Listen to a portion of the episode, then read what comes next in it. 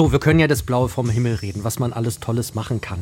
Aber wenn jetzt die, die mit den Kindern arbeiten, unter miesesten Bedingungen arbeiten, was bringt das dann?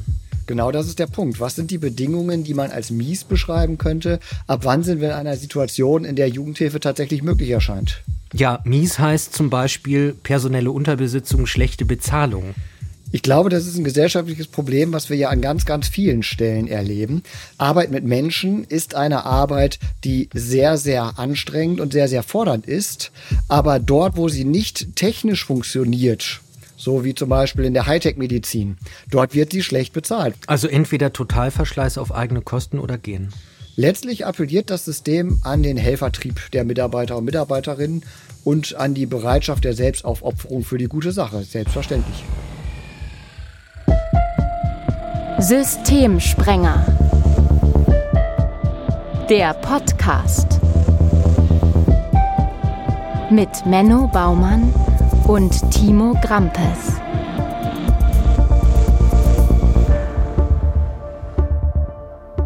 Hallo und willkommen zu Folge 3. Wir sprechen über eskalierende Kinder und Jugendliche und über Hilfesysteme, die sie halten sollen, aber nicht immer halten können.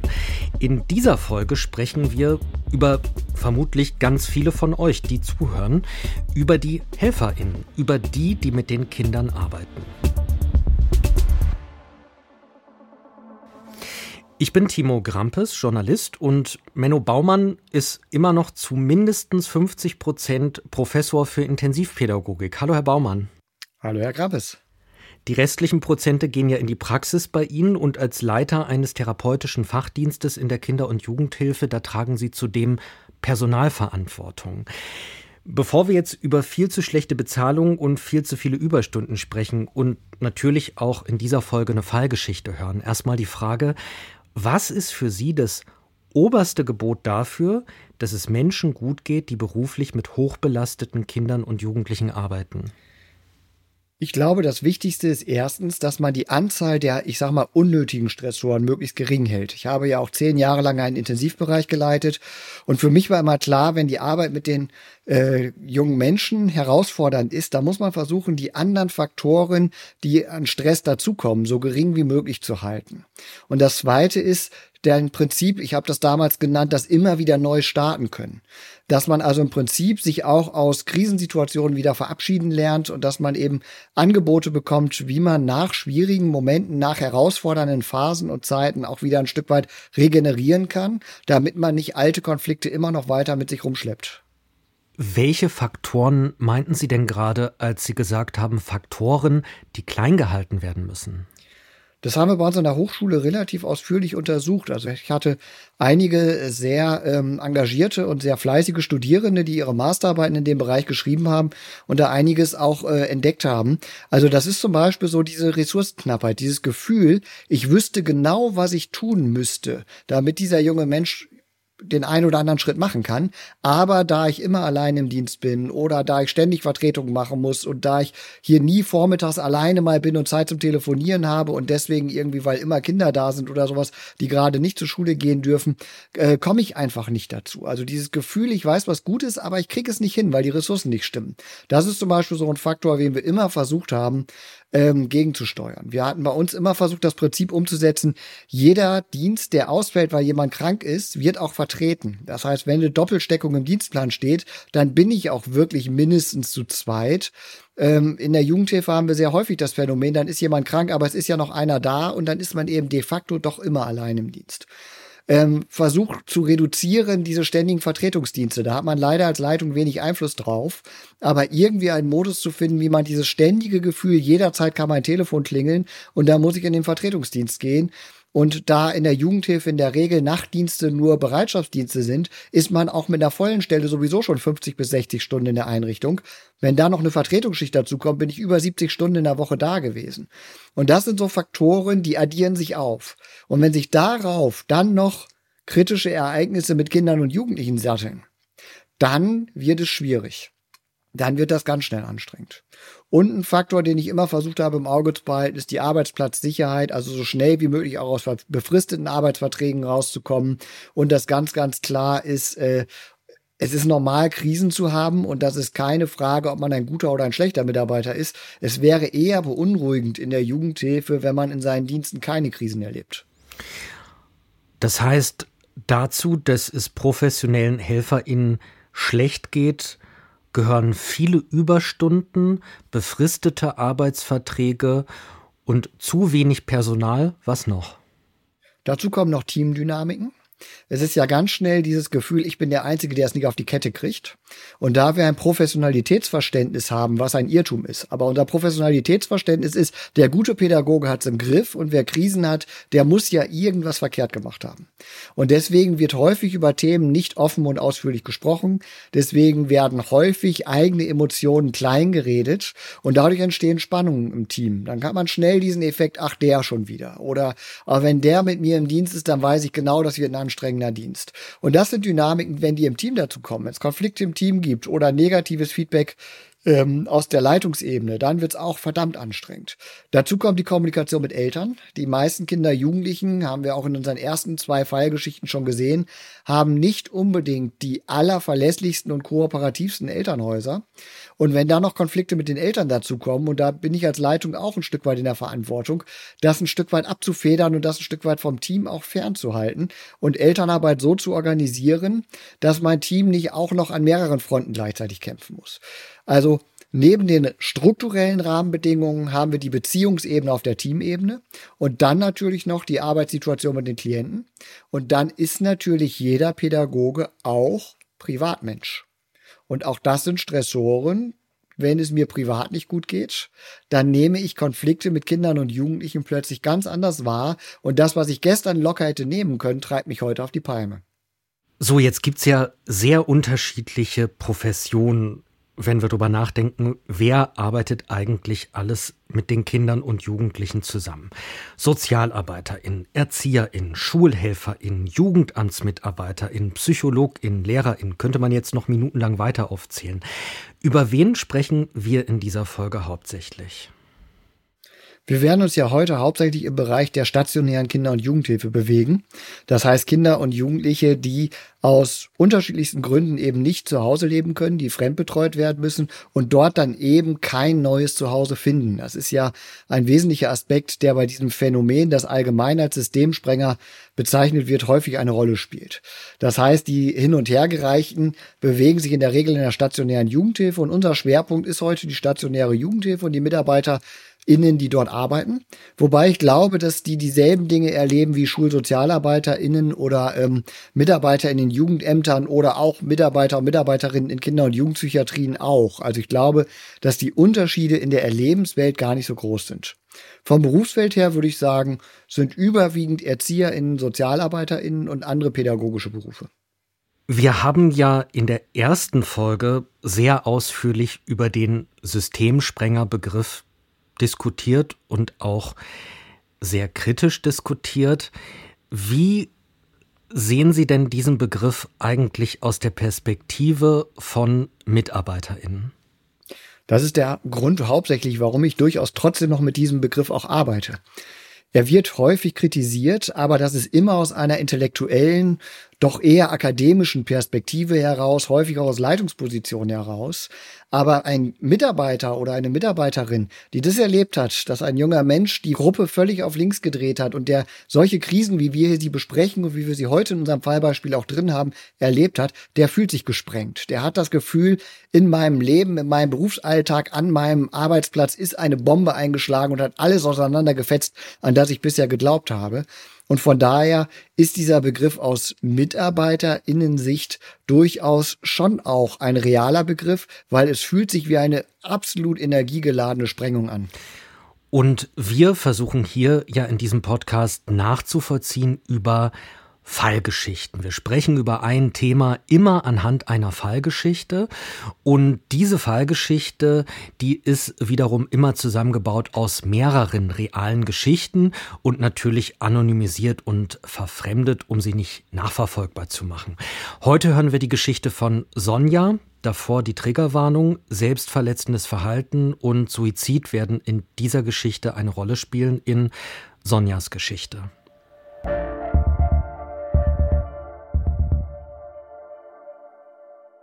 Sonja wird als drittes Kind ihrer Eltern geboren. Sie ist ein sogenanntes Schreibaby. Bis zu acht Stunden am Stück brüllt sie in den ersten Lebensmonaten, ohne dass sie sich von ihren Eltern beruhigen lässt. Ihre Mutter sagt im Diagnostikgespräch, die einzige Möglichkeit, Sonja zu beruhigen sei, sie an die Brust zu nehmen. Damit die anderen nachts schlafen können, legt die Mutter das Kind oft abends an und lässt Sonja bis zum nächsten Morgen immer wieder nuckeln. Sonja ist zwar unruhig, so unruhig, dass die Mutter kaum Schlaf bekommt, schreit aber nicht die ganze Nacht durch. In der Konsequenz ist die Mutter nach wenigen Tagen völlig übermüdet. Tagsüber legt sie Sonja in ihr Bett und lässt sie schreien. Die Mutter ist so erschöpft, dass sie sich mehr und mehr von ihrer Tochter abwendet. Die Kinderärztin sagt der Mutter, dass sie ihrer Tochter schwer schaden würde, wenn es ihr nicht gelinge, eine gute Bindung zu ihrer Tochter aufzubauen. Schuldgefühle plagen die Eltern. In den wenigen Phasen, in denen Sonja schläft, kommt es zu Konflikten zwischen den Eltern über alle möglichen Alltagsthemen. Der Vater verlässt das elterliche Schlafzimmer. Lautstarke Streits zwischen den Erwachsenen sind an der Tagesordnung. Nach circa vier Monaten hören die Schreiattacken auf. Die Mutter stillt daraufhin sofort ab. Der Vater kehrt nicht ins Schlafzimmer zurück. Er bleibt abends immer länger im Büro oder verlässt mit den älteren Kindern das Haus. Als Sonja zehn Monate ist, zieht der Vater aus. Er holt die beiden älteren Geschwister jedes zweite Wochenende zu sich. Sonja sei dafür aber noch zu klein. Diese Einschätzung ändert sich nicht mehr. Der Kontakt bricht ab. Sonjas Mutter versucht wieder ins Berufsleben einzusteigen, als Sonja drei Jahre alt ist. Sie bekommt einen Kindergartenplatz für Sonja, der sechs Wochen vor Beginn des Arbeitsvertrags zur Verfügung steht. Die Erzieherinnen sind überzeugt, dass diese Zeit zur Eingewöhnung völlig ausreichend ist. Diese gestaltet sich aber schwierig. Sonja spielt wenig mit den anderen Kindern, will sich von den Erzieherinnen nicht anfassen lassen und sitzt die ganze Zeit auf dem Schoß ihrer Mutter. Nach vier Wochen entspannt sich die Situation immer noch nicht. Im Angesicht des näher rückenden Arbeitsbeginns wird die Mutter rabiater und verlässt die Kita trotz lautstarkem Protest ihrer Tochter. Auch an ihrem ersten Arbeitstag lässt sie ein schreiendes Kind zurück. Als Sonja sich nach drei Stunden noch nicht beruhigt hat, versucht eine Erzieherin, sie auf den Schoß zu nehmen. Sonja beißt ihr in die Hand. Die Einrichtung ruft daraufhin die Mutter an. Sie müsse ihr Kind abholen. Nach sechs Wochen wird der Mutter im Rahmen der Probezeit gekündigt, weil sie sich immer wieder während der Arbeitszeit um ihre Tochter kümmern muss. Im Alter von fünf Jahren muss Sonja die Kita endgültig verlassen, weil ihre Aggressionen nicht mehr beherrschbar erscheinen. Sonjas Mutter ist völlig verzweifelt und wendet sich an das Jugendamt. Sonja wird in eine heilpädagogische Tagesgruppe aufgenommen. Nach kurzen Eingewöhnungsschwierigkeiten kann sie sich dort gut einlassen. Sie fokussiert sich auf eine Betreuerin und wünscht sich eine rund um die Uhr Einzelbetreuung. Das Team beschließt daraufhin, dass sich diese Kollegin etwas von Sonja distanziert und ein männlicher Kollege die Bezugsbetreuung übernimmt. Im Rahmen der Elternarbeit wird besprochen, die Mutter müsse sich konsequenter von übermäßigen Nähewünschen ihrer Tochter abgrenzen und darauf achten, dass sie alle drei Kinder gleich behandle. Mit näher rückender Einschulung beginnt Sonja, sich in der Einrichtung zunehmend kleinkindhaft zu benehmen. Essen tut sie nur noch, wenn sie gefüttert wird. Sie nässt wieder ein und hält sich nur noch in der Nähe der Betreuerinnen und Betreuer auf. Die Tagesgruppe formuliert diese Entwicklungsrückschritte. Die teilstationäre Hilfe wird daraufhin beendet, da die ursprünglichen Ziele nicht erreichbar scheinen. Das war der erste Teil der Fallgeschichte von Sonja. Herr Baumann, wie reagieren aus Ihrer Sicht die HelferInnen auf Sonja und ihre sehr schwierige Geschichte? Naja, im Grunde genommen ist Sonjas Hilfestaat so prototypisch, wie er nur sein kann und wie er mir von Eltern aus ihrer Perspektive immer wieder berichtet wird. Aus irgendeinem Grunde, und wir kennen den Grund nicht, wir können jetzt viel darüber spekulieren, ob die Beziehungsproblematik der Eltern schon vorher bestand, ob sich vielleicht die Mutter im Rahmen einer sich auflösenden Familie an das Baby geklammert hat, wie auch immer. Das, da kann man jetzt ganz viel reininterpretieren. Fakt ist, wir wissen es nicht. Und Fall verstehen heißt ja nicht linear kausal erklären, sondern das Spannende ist ja, die Lücken offen zu lassen und trotzdem zu versuchen zu begreifen, was dort passiert. Und was hier passiert ist, wir haben eine Familiendynamik, die aus einem uns nicht ganz bekannten Grunde eine hohe Fahrt aufnimmt wo in der Beziehungsgestaltung zwischen Sonja, ihren Eltern, die Beziehung komplett auseinanderbricht, der Vater am Ende nicht mehr in der Lage ist, sein eigenes Kind an den Wochenenden zu nehmen und zu besuchen, der also den Kontakt völlig abbricht, obwohl er sich um seine älteren beiden Kinder kümmert. Und all diese ganzen Dynamiken, die da im Spiel sind, werden vom Hilfesystem beantwortet mit der Forderung nach mehr Konsequenz. Die Mutter sollte konsequenter sein, die Mutter müsste dann ihren Stiefel durchziehen. Also sprich, die Mutter kriegt relativ einseitig die Verantwortung für das Problem aufgebürdet. Versucht es alles richtig zu machen, nimmt Hilfe an, nimmt auch die Hilf Hilfen an, aber auch die ersten Hilfen, die scheitern, sowohl in der Kita als auch in der Tagesgruppe, alles was scheitert, wird immer einseitig auf das Nicht-Loslassen können der Mutter gesetzt die das ja alles andere als nicht loslassen empfindet. Die Mutter hat ja eher den Eindruck, ich stoße mein Kind von mir in dem verzweifelten Versuch, mich zu retten und zu wehren. Und trotzdem wird ihr immer wieder gesagt, sie würde das Kind an sich klammern, sie würde nicht loslassen können und, und, und, und, und. Und das ist ein relativ prototypischer Verlauf, wo ich aus meiner Perspektive, der jetzt viele Fallgeschichten in seinem Leben, also mehrere hundert Fallgeschichten wirklich bis auf die Pike an analysiert hat, erlebe ich immer wieder dieses Erlebensmuster bei Eltern, die sagen, wir haben das völlig anders erlebt, als die Helfer uns das gespiegelt haben, wie es ist. Und wir haben zuletzt nicht mehr an uns selber geglaubt und waren so verunsichert, wir konnten gar nichts mehr. Und in diese Lähmung gerät die Mutter von Sonja vollkommen klar rein. Jetzt machen die HelferInnen ja an mehreren Stellen deutlich, was sie nicht können und wollen. Die Kita sagt, Schluss, teilstationäre Hilfe wird beendet, weil Ziele nicht erreichbar. Scheint es aus der Perspektive gut und logisch oder lässt man da die Mutter total im Regen stehen. Ich meine, die ist ja sehr unter Druck und die sucht doch offensiv die Hilfe von Profis. Die Mutter bleibt allein. Und zwar, es geht gar nicht darum, dass da die ein oder andere Hilfe überfordert ist. Ich würde sofort unterschreiben, dass es Kinder und Jugendliche gibt, für die eine Kindertagesstätte mit 25 Kindern in der Gruppe und zwei ErzieherInnen nicht unbedingt die Bedürfnisse befriedigen kann, so dass man dort wirklich in einen Prozess kommt, in dem man arbeiten kann. Also das kann ich mir vorstellen, dass das so einfach nicht zu lösen ist.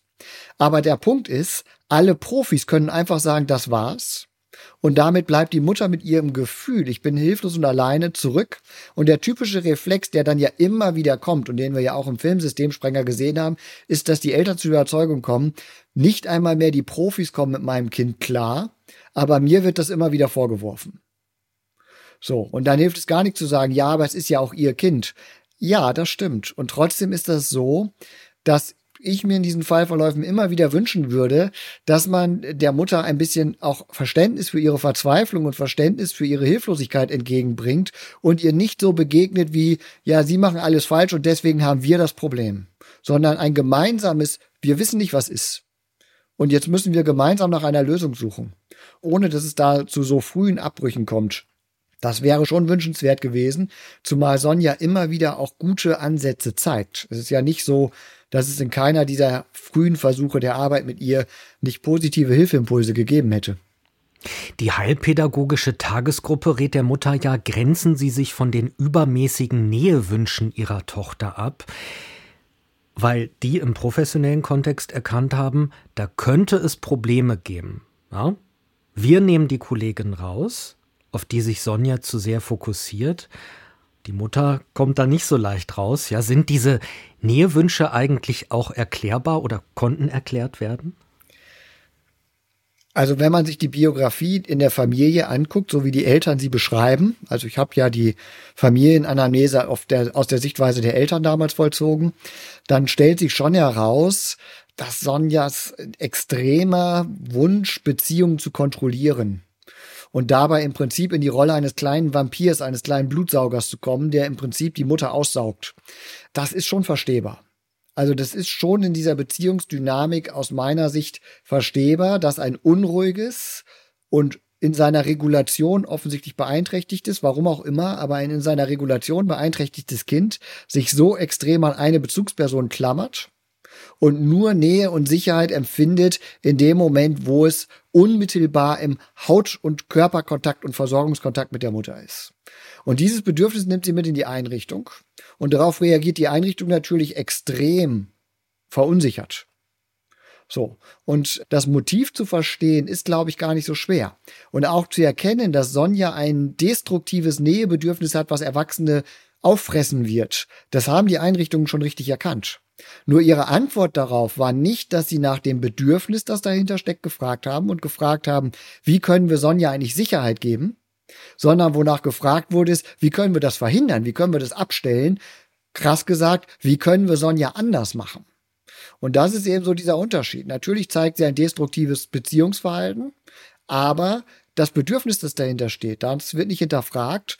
Und wenn man davon ausgeht, dass es ein Bedürfnis nach Sicherheit ist, dann wird nicht danach gefragt, was braucht Sonja, um Sicherheit zu empfinden, sondern nur, wie kriegen wir Sonja mit Gewalt auf Distanz. Und dagegen wehrt sich das Kind äußerst effektiv. Ich hänge noch an Vampir und Auffressen. Das sind auch krasse Bilder für ein Kind.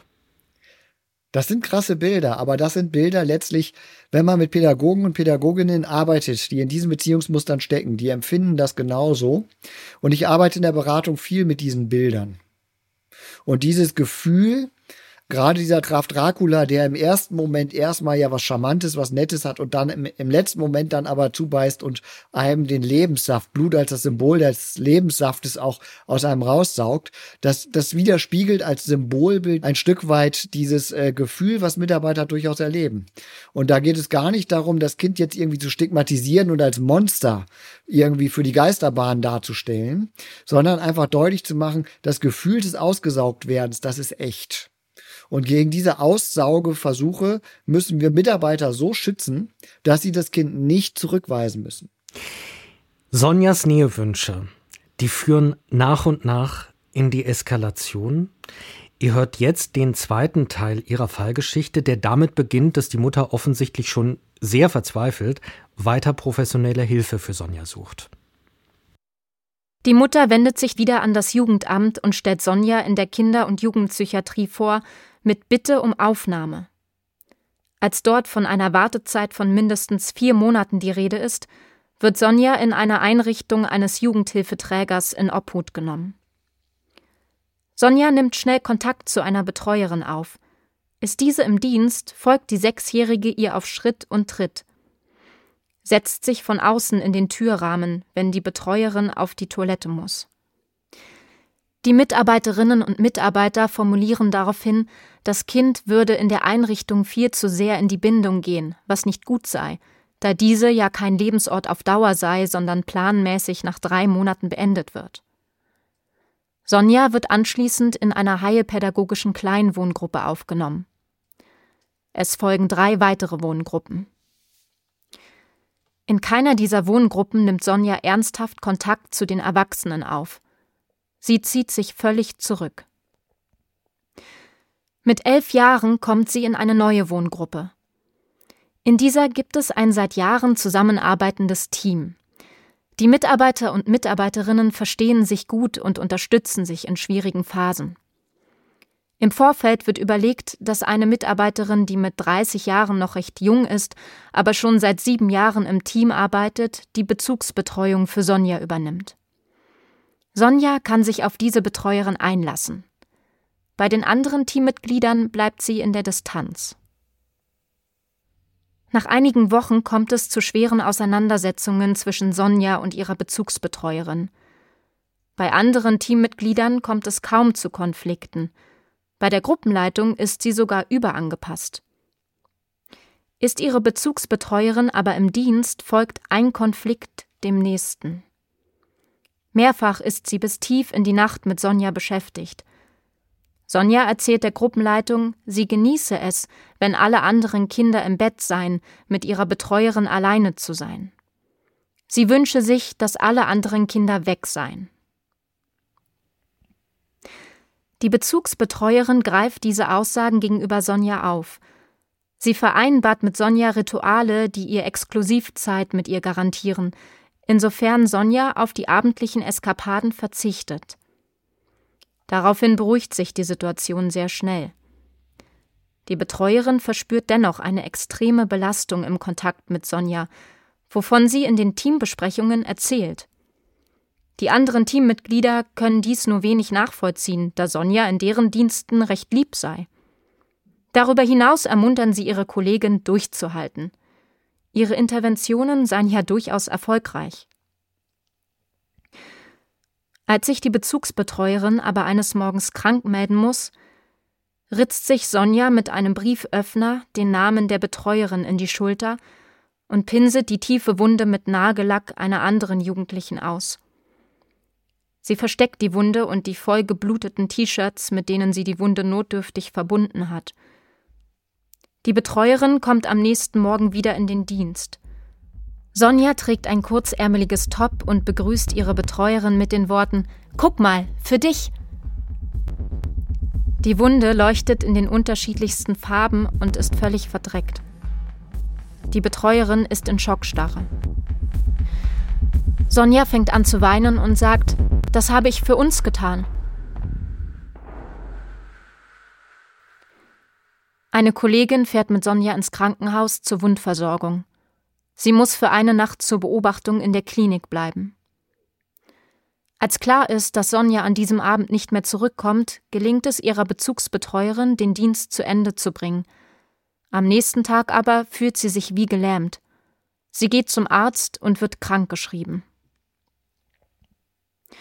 Als Sonja wieder aus der Klinik entlassen wird und ihre Betreuerin nicht da ist, dauert es keine 24 Stunden und sie wird aufgrund eines Suizidversuchs in die Kinder- und Jugendpsychiatrie eingeliefert. Ja, Herr Baumann, eigentlich könnte ich mir die schon als Standardfrage notieren, immer nach dem letzten Teil einer Fallgeschichte. Was erklärt, dass es so weit kommen konnte? Das finde ich jetzt gerade im Fallverlauf von Sonja relativ leicht konstruierbar. Sie fährt ihren Stiefel, mit dem sie in der Kita gestartet ist, weiter. An jeden Kontext, an den sie kommt, sucht sie sich eine Person, an die sie sich klammert und toleriert einfach nichts anderes. Diese eine Person fängt an, sich dagegen zu wehren und das führt dazu, dass Sonja sich steigert. Diese letzte Einrichtung, die schmeißt Sonja nicht raus, die will sie halten. Die will mit ihr arbeiten und ich finde auch, dass die das eigentlich gut gemacht haben. Also es ist für mich ein sehr positiver Prozessbeginn und ich muss sagen, ähm, die haben schon angefangen. Die haben Sonja, die Bezugsbetreuerin, nicht einfach weggenommen, sondern sie haben angefangen, Sonja schon auch in andere Beziehungen hineinzunehmen und zu zwingen. Die haben als Team schon versucht, auch zusammenzuhalten. Also, die haben schon vieles richtig gemacht und haben einen Zugang zu Sonja gefunden. Aber was sie Sonja nicht geschafft haben, war die Angst zu nehmen. Und dann kommt natürlich diese Situation. Sonja hat mehrfach erlebt, dass die Personen, auf die sie sich verlassen hat, gegangen sind. Das ist ja ihre Lebenserfahrung. Sie hat ein ganz extremes Bedürfnis nach Sicherheit durch einen anderen Menschen. Den sucht sie sich aktiv, den nimmt sie sich. Und dann kommt es genau zu dieser Situation. Dieser eine Mensch weist sie von sich und geht. Und es kann auch sein, biografisch gesehen, dass das häufiger damit angefangen hat, dass diese Person erstmal krank war. Das wäre nicht so untypisch, dass diese Person sich erstmal so überfordert und schlapp gefühlt hat. Sei es wie es ist. Fakt ist, die Kollegin ist krank, meldet sich krank, kommt überraschend nicht zur Arbeit. Sonja weiß, heute hat diese Kollegin Dienst und dann kriegt sie von einer Sekunde auf die nächste die Nachricht, die Kollegin kommt nicht wieder. Und sofort ist Sonja so stark verunsichert, dass sie sich im Prinzip einen ultimativen Liebesbeweis verschaffen muss, um sich zu vergewissern. Naja, und mit dieser Symbolhandlung, ich ritze mir den Namen meiner Erzieherin in die Schulter, überspannt sie den Bogen dann natürlich schon und sie kriegt eben nicht die freudig liebevolle Reaktion, die sie sich gewünscht hätte. Also gewünscht hätte sich, dass die Erzieherin den Ärmel hochkrempelt und sagt, ey, super Idee, das mache ich auch. Sie kriegt eben genau diese Reaktion, Klammer auf, Gott sei Dank, Klammer zu, nicht und ist mit dieser Reaktion der Erzieherin vollkommen überfordert, weil sie hat ja geglaubt, endlich jemanden gefunden zu haben, der ihr Bedürfnis unendlich erfüllt.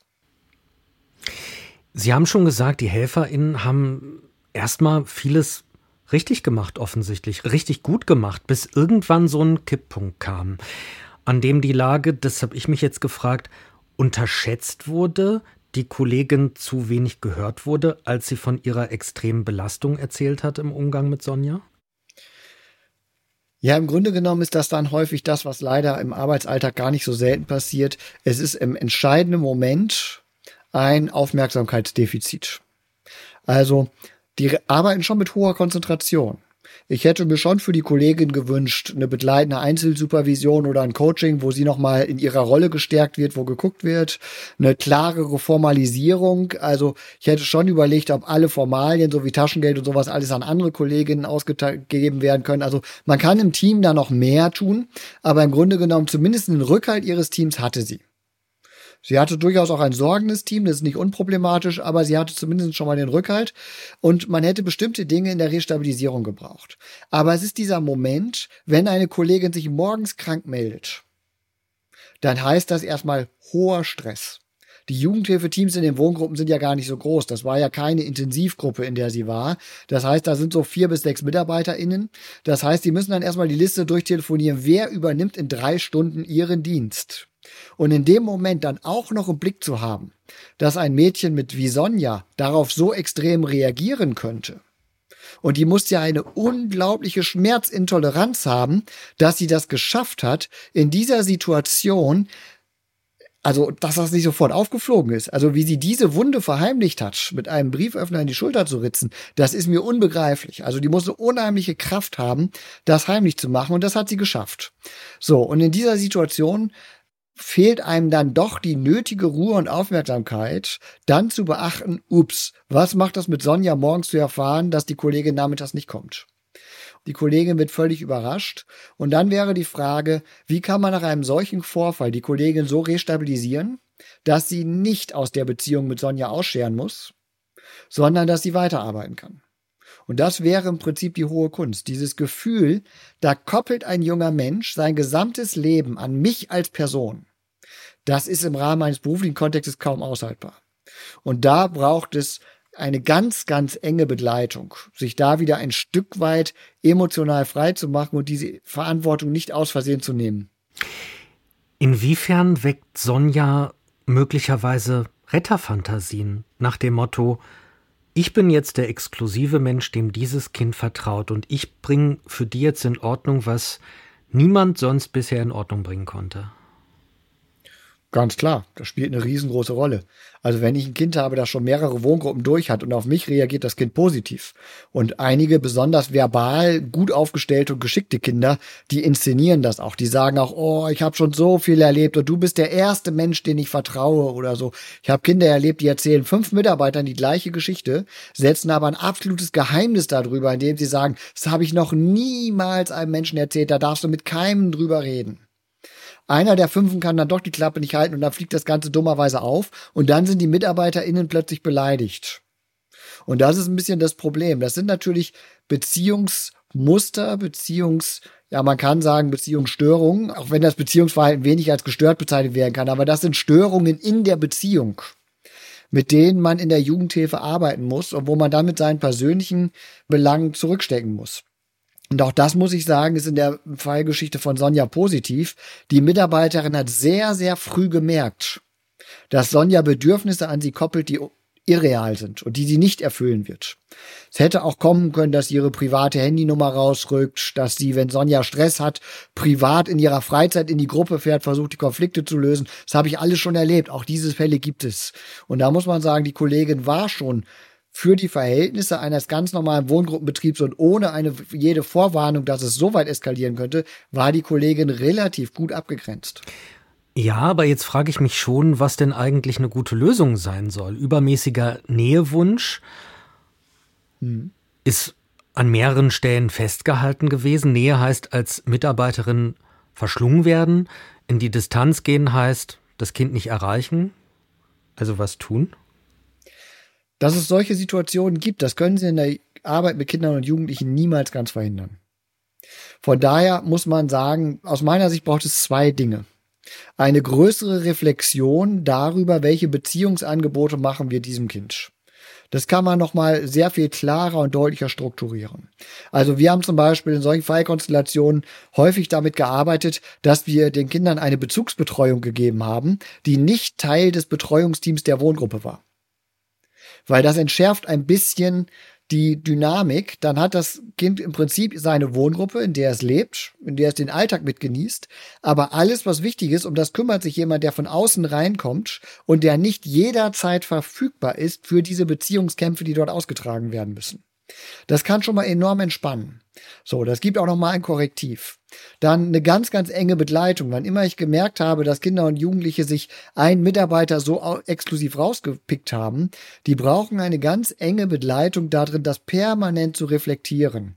Wo fühle ich mich überfordert? Wo ist tatsächlich meine Rettungsfantasie? Wo kann ich da ein Stück weit ausscheren? Und dann, was ich ganz wichtig finde und wo ich in den letzten Jahren viel auch zu gearbeitet und geforscht habe, ist die Frage, wie umgehen mit solchen Situationen, die auftreten. Also wenn ein solches Kind eine solche Situation provoziert hat, wie kann ich dann trotzdem eindeutig in der Kommunikation mit dem Kind bleiben, aber ich bleibe eben auch drin. Die Gefahr in diesem Fallverlauf, als ich dazu kam, war die Kollegin ja schon einige Tage auch krankgeschrieben gewesen. Ähm, da muss man schnell rein und die Kollegen schnell wieder in die Reflexion kriegen. Die Situation verstehen lernen, die Handlung ein Stück weit auch die eigenen Handlungsmöglichkeiten daraus reflektieren lernen und dann aber auch klar kriegen, mit welchem Kommunikationsangebot kann ich Sonja jetzt wieder begegnen. Das, was in dieser Arbeit an Bindung entsteht, an Nähe, das ist Voraussetzung und es kann andererseits verdammt schwer sein, da die Grenze zu finden. Wo liegt die? Das ist von Fall zu Fall tatsächlich unterschiedlich wenn wir uns angucken, das Jugendhilfesystem reicht ja von der Pflegefamilie bis zum ähm, stationären Setting im Schichtdienstbetrieb. Und da muss man sagen, natürlich gibt es die Kinder, die wie in einer Familie aufgenommen werden müssen und dort einen Familienalltag zwar schon in der Reflexion, ich bin nicht deine Mutter, ich bin nicht dein Vater, aber schon in einem familienähnlichen Setting leben können und denen es total gut tut, noch mal ein Stück weit Familie nachzuholen. Das wäre mit Sonja unvorstellbar gewesen weil ihre Beziehungsbedürftigkeit unerfüllbar ist, weil diese Erziehungsbedürftigkeit richtet sich an Mama und Papa, die wird kein Erzieher dieser Welt erfüllen können. Sie klammert immer wieder die Hoffnung daran, ein Erzieher, eine Erzieherin möge ihr dieses Bedürfnis erfüllen. Es ist unerfüllbar, weil das tiefe Urbedürfnis ist die Kränkung aus der Beziehung der Eltern heraus dieses nicht. Es beginnt ja im Prinzip mit dem Auszug des Vaters aus dem Schlafzimmer. Damit lässt er sie das erste Mal allein und damit lässt er das erste Mal die Mutter mit dem Problem eines sehr schwierig regulierten Kindes alleine. So, und in dieser Beziehungsdynamik, und das ist, glaube ich, tatsächlich der Casus Naxus an der Stelle, das fangen sie in einem familienanalogen Setting 24 Stunden am Tag nicht auf. Das heißt, da brauche ich einen Rahmen, der mit Nähe und Distanz bewusster spielen kann und wo ich dem Kind deutlicher gegenüber kommunizieren muss, ich mache ja einen Job. Innerhalb dieses Jobs kriegst du mein letztes Hemd. Aber der Job endet genau an der Stelle, wo mein Job endet. Und positiver Ausblick, ich habe mit vielen Kindern, die mit diesen Beziehungsmustern, ähnlich wie bei Sonja, unterwegs waren, ähm, in den letzten Jahren gearbeitet. Und wenn man durch diese Krisen mit den Kindern durchgegangen ist und wenn man das ausgehalten hat, dass die Kinder sich daran abarbeiten müssen und die das irgendwann annehmen konnten und einsortieren konnten, dann haben viele dieser Kinder einen sehr, sehr guten Weg gemacht, weil die dann nämlich anfangen können, das Ganze für sich zu sortieren und dann eben doch auch enorme Ressourcen haben. So, und das ist so ein Punkt, wo ich sagen muss, äh, die Prognose für diese Kinder ist nicht so schlecht, wenn es den Helfern und Helferinnen gelingt, die Beziehung zu ihnen in einem guten professionellen Rahmen immer wieder zu reflektieren. Aber inwiefern kann Ihnen das gelingen, vor allen Dingen, wenn Sie noch sehr jung sind? Dass es eine jüngere Kollegin ist, die mit Sonja arbeitet, ist ja ein Pro-Argument. Und manchmal hat man ja noch ganz andere Alterskonstellationen, dass eine Erzieherin 18 oder 19 ist und die Jugendliche 16, wo man sehr weit aneinander liegt. Also ist diese Frage von Nähe-Distanz-Regulierung schon auch eine Altersfrage? Das ist schwierig zu sagen. Der empirische Forschungsstand würde Ihnen da recht geben. Also es gibt zum Beispiel eine qualitative Studie zum Thema Burnout in der Jugendhilfe. Und da ist ganz klar rausgekommen, dass junge MitarbeiterInnen schwerer belastet sind, gerade wenn es um sogenannte schwieriges Klientel geht. So, das heißt, da würde man schon sagen, tendenziell mag das stimmen. Gleichzeitig erleben wir aber auch jetzt gerade eine junge Generation von ErzieherInnen, die sehr, sehr bewusst zwischen Privatleben und Beruf unterscheiden. Also die ganz klar ihre Work-Life-Balance im äh, Blick haben, die einen Job machen, um Geld zu verdienen und ein Leben haben außerhalb. So, und wir haben so die Generation, ich sag mal so, die Leute, die jetzt seit 20 Jahren in der Jugendhilfe sind, die vielleicht die eigenen Kinder dann auch schon aus dem Haus haben und sowas alles, die leben ein Stück weit auch für den Job und denen fällt das schon sehr viel schwerer, da auch mal eine Grenze zu ziehen. Und äh, von daher würde ich das so pauschal gar nicht sagen. Eigentlich haben unsere jungen MitarbeiterInnen eine relativ gesunde Haltung.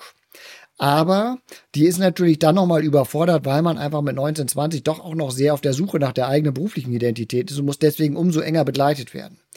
Ich habe in meiner Praxis als Fachberater beides erlebt. Ich habe ältere Kollegen, sehr erfahrene Kolleginnen erlebt, die von einem Kind wie Sonja völlig überrannt wurden und sagten dann auch, das habe ich noch nie erlebt.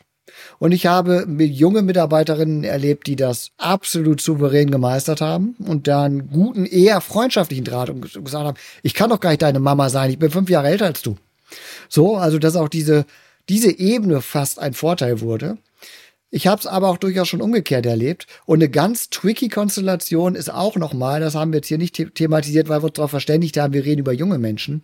Ich habe auch durchaus Mütter und Väter erlebt, die in diesen Beziehungsmustern unterwegs waren und im Prinzip die MitarbeiterInnen verschlungen haben in ihrer Beziehungsbedürftigkeit. Und am Ende war das Kind, das sich gar nicht entwickeln durfte, der Zugangscoach zu professionellen Erwachsenen, mit denen man dann seine eigene Beziehungsbedürftigkeit erfüllen kann. Das wäre dann nochmal eine ganz neue Beziehungskonstellation. Und da ist auch der Helferimpuls. Wenn Sie als Familienhelfer in einer Familie sind und den Eindruck haben, ich kann die retten, dann verschlingen die sie auch mit Haut und Haaren. Ein kluger Mann hat mal gesagt, wenn Sie selbst die eine oder andere belastende biografische Erfahrung mitbringen in Ihrer Arbeit mit belasteten Kindern und Jugendlichen, dann kann das eine Ressource sein, muss es aber nicht. Geben Sie ihm recht? Ich will mal ein Bild dazu aufmachen. Ich würde sagen, 70 Prozent der professionellen Menschen, die in der Softwarebranche für den Schutz von Unternehmen vor Hackerangriffen zuständig sind, haben diesen Job in der Hackerszene gelernt. Das ist ja auch die Hauptmotivation der meisten Hacker. Einen erfolgreichen Virus programmiert zu haben, ist die Eintrittskarte für die Industrie in der Programmierung von Firewalls. Das lernt man, indem man erstmal lernt, Viren zu programmieren. Also von daher ist das so, die eine oder andere belastende biografische Erfahrung kann empathisch machen, wenn sie selber gut verdaut ist und wenn man die eigenen Warnsignale, wo die eigene Geschichte einen einholt, wahrnimmt. Die eigene Biografie kann einem im Wege stehen, wenn man nicht merkt, dass Psychoanalytiker sagen, das Unbewusste oder ich würde aus meiner Perspektive, aus einer systemischen Perspektive eher sagen, der Reinszenierungsimpuls reinkommt und man dann doch in die Reaktion kommt, stellvertretend für sich selber jetzt das Problem des Kindes lösen zu wollen. Also ich sag mal, wie viele Väter gibt es am Rand des Fußballfeldes, die ihr eigenes Kind auf Leistung trimmen, in der Hoffnung, das Kind würde den eigenen unerfüllten Traum vollziehen. Und das gibt es natürlich in der Jugendhilfe auch. Die unverarbeitete Biografie und der Impuls, ich will andere Menschen retten, weil es mir so schlecht gegangen ist. Und dann ist es keine Ressource. Und das ist genau dieser Aspekt, weswegen man sagen muss, mit der eigenen biografischen Erfahrung muss man in der Jugendhilfe sehr ehrlich umgehen aber sie ist nicht automatisch ein Hindernis, sie ist aber auch nicht automatisch eine Ressource, also ja, würde ich unterschreiben.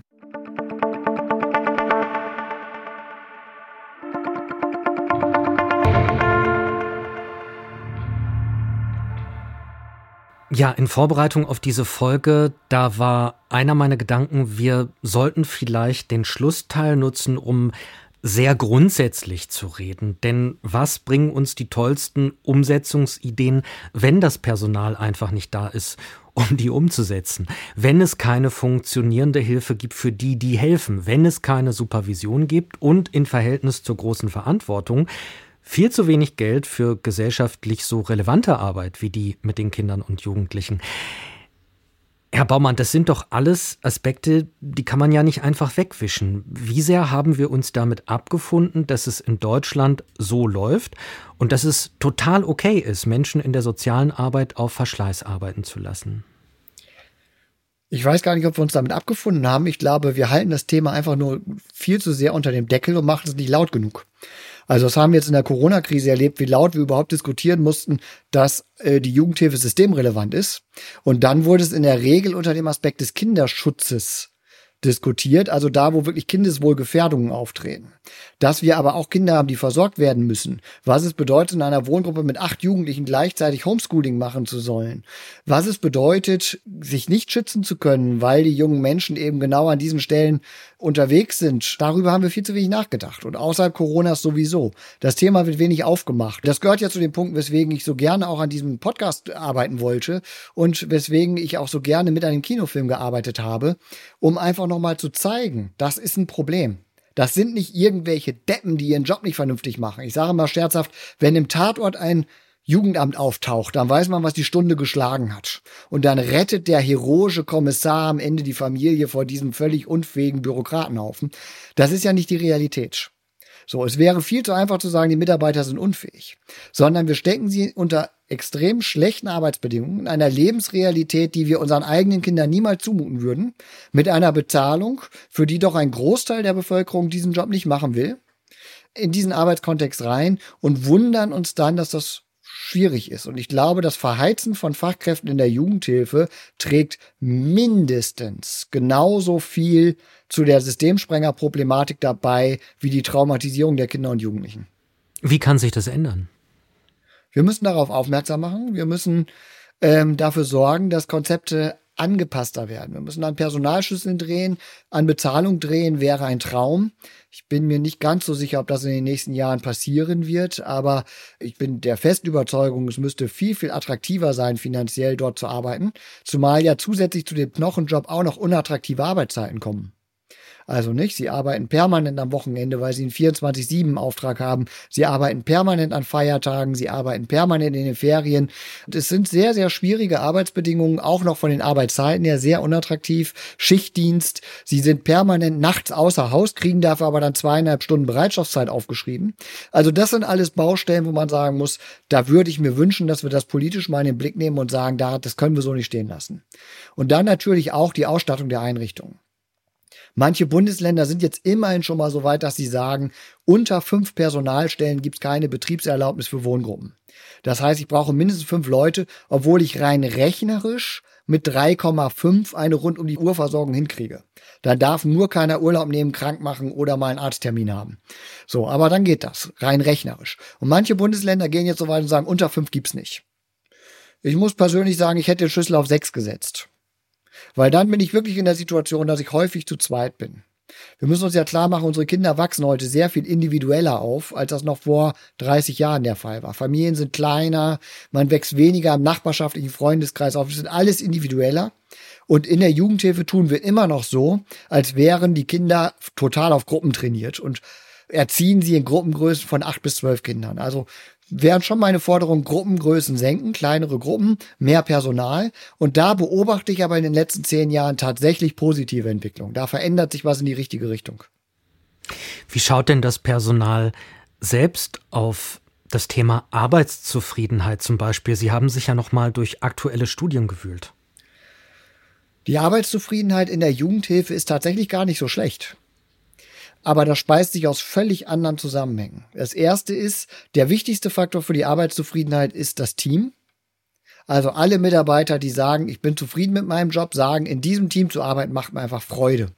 Und daher leben sie natürlich in der Jugendhilfe unter diesem gemeinsamen Auftrag andere Erfahrungen, als sie es im Büro machen. Und das Zweite ist, es ist auch der Sinn in der Arbeit. Die meisten Menschen in der Jugendhilfe arbeiten, erleben ihre Arbeit schon als ziemlich sinnhaft und ziehen daraus eine hohe Arbeitszufriedenheit. Und da, wo die beiden Faktoren vorliegen, da machen die Stressoren das auch selten kaputt. Auf der anderen Seite erschreckt mich schon auch die psychische Belastung. Es gibt eine Studie von der Uniklinik in Ulm. Jörg Fegert und Marc Schmidt äh, sind da als die akademischen Vertreter mit drin und dann noch ein ganzes Team von äh, wissenschaftlichen Nachwuchs, die da beteiligt waren.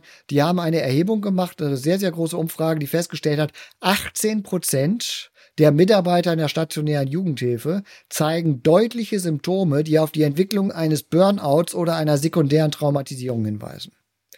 Das ist eine Quote, die dürfte fast alle Bereiche mit Ausnahme der Krankenpflege deutlich überschreiten. So, ähnlich ist es eine Studie, die eine Studierende von mir gemacht hat. Ähm, Luisa Wagner war das bei uns am Lehrstuhl. Die hat das in Luxemburg gemacht, fast eine Totalerhebung. Das ist der Vorteil in einem sehr kleinen Land. Man kann wirklich alle fragen. Und jeder dritte Mitarbeiter hat in ihrer Befragung angegeben, dass er doch schon häufiger darüber nachgedacht hat, komplett die Branche zu wechseln. So, und das wäre natürlich eine Katastrophe. Also wenn nur zehn Prozent der Jugendhilfe-Mitarbeiter innerhalb eines Jahres sagen, ich hänge den Job an den Nagel, dann hätten wir eine Versorgungslücke, die wäre unfassbar. So, und von daher, wir sind sowieso schon in der Zeit des Fachkräftemangels und dass die Arbeitsbedingungen doch so schwierig sind, dass wir zwar pauschal gesehen eine höhere Zufriedenheit haben als in anderen Jobs. Aber wir haben eben auch einen erheblichen Anteil, die unteren 25 Prozent, sage ich es mal vorsichtig, die doch erheblich psychisch belastet sind durch diesen Job. Und da müssen wir ran, weil das ist nicht so, dass es die Schwachen oder die Schlechten sind, die psychisch belastet sind, sondern die Überforderung kann ganz, ganz vielfältige Gründe haben. Was raten Sie denn allen, die Lust haben, mit Kindern und Jugendlichen, auch mit schwer belasteten Kindern und Jugendlichen zu arbeiten? Was wäre so ein Satz, den Sie eingerahmt mit auf den Weg geben würden? Also der erste Satz, den ich sagen würde, ist, tun Sie. Das ist eine unglaublich befriedigende und unglaublich spaßmachende Arbeit, wenn man es schafft, sich darauf einzulassen. Also Sie kriegen ein Feedback und zwar auch über sich selbst, aber auch über Ihre Arbeit direkt. Das kriegen Sie in kaum einem anderen Arbeitsfeld. Also direkter den Spiegel vorgehalten kriegen sie nicht. Und wenn sie ein bisschen Spaß an sich selber haben, dann ist das ein unglaublich interessanter Job, weil man dort wächst und weil man von diesen Kindern mehr lernen kann, als man jemals einem Menschen beibringen kann. Also das kann ich auch für mich ganz klar sagen. Ich habe von jedem einzelnen Kind, mit dem ich gearbeitet habe, mehr gelernt als das Kind von mir. So, insofern wäre mein erster Impuls, tun Sie es. Und der zweite Impuls ist, achten Sie darauf und kämpfen Sie dafür, dass Sie Ihren Werkzeugkoffer immer im guten Zustand haben. Und das wichtigste Werkzeug in der Arbeit mit Kindern und Jugendlichen ist nun mal der Mensch selber. Als letzt, in letzter Konsequenz stehe ich immer als der Mensch, der ich bin im Ring. Und begegne dem Kind immer in erster Linie als der Mensch, der ich bin und in zweiter Linie als ein Pädagoge, der mal irgendwann was gelernt hat. Und jeder Handwerker achtet auf einen gut sortierten Arbeitskoffer und das wäre für mich auch ganz, ganz wichtig, dass Pädagogen dafür kämpfen, Strukturen zu kriegen, in denen sie das tun können und selber darauf achten, das hat auch was mit Selbstfürsorge zu tun, dass ihr Werkzeugkoffer gut aufgeräumt ist. Und ja, dann wäre der klassische Satz, legen Sie sich ein dickes Fell zu, aber bleiben Sie sensibel. Systemsprenger. Folge 3 war das mit Sprecherin Luca Lehnert. Unsere Grafik, die kommt von Chrissy Salz. Die Musik hat Michael Hank komponiert und diesen Podcast produziert. Moderation und Konzeption kommt von mir, Timo Grampes. Konzeption gemeinsam mit Menno Baumann im Auftrag der Fliedner Fachhochschule Düsseldorf. Und die hat das Postfach, über das ihr uns erreichen könnt. Baumann.fliedner-fachhochschule.de. Baumann mit bekanntlich zwei N und Fliedner mit D.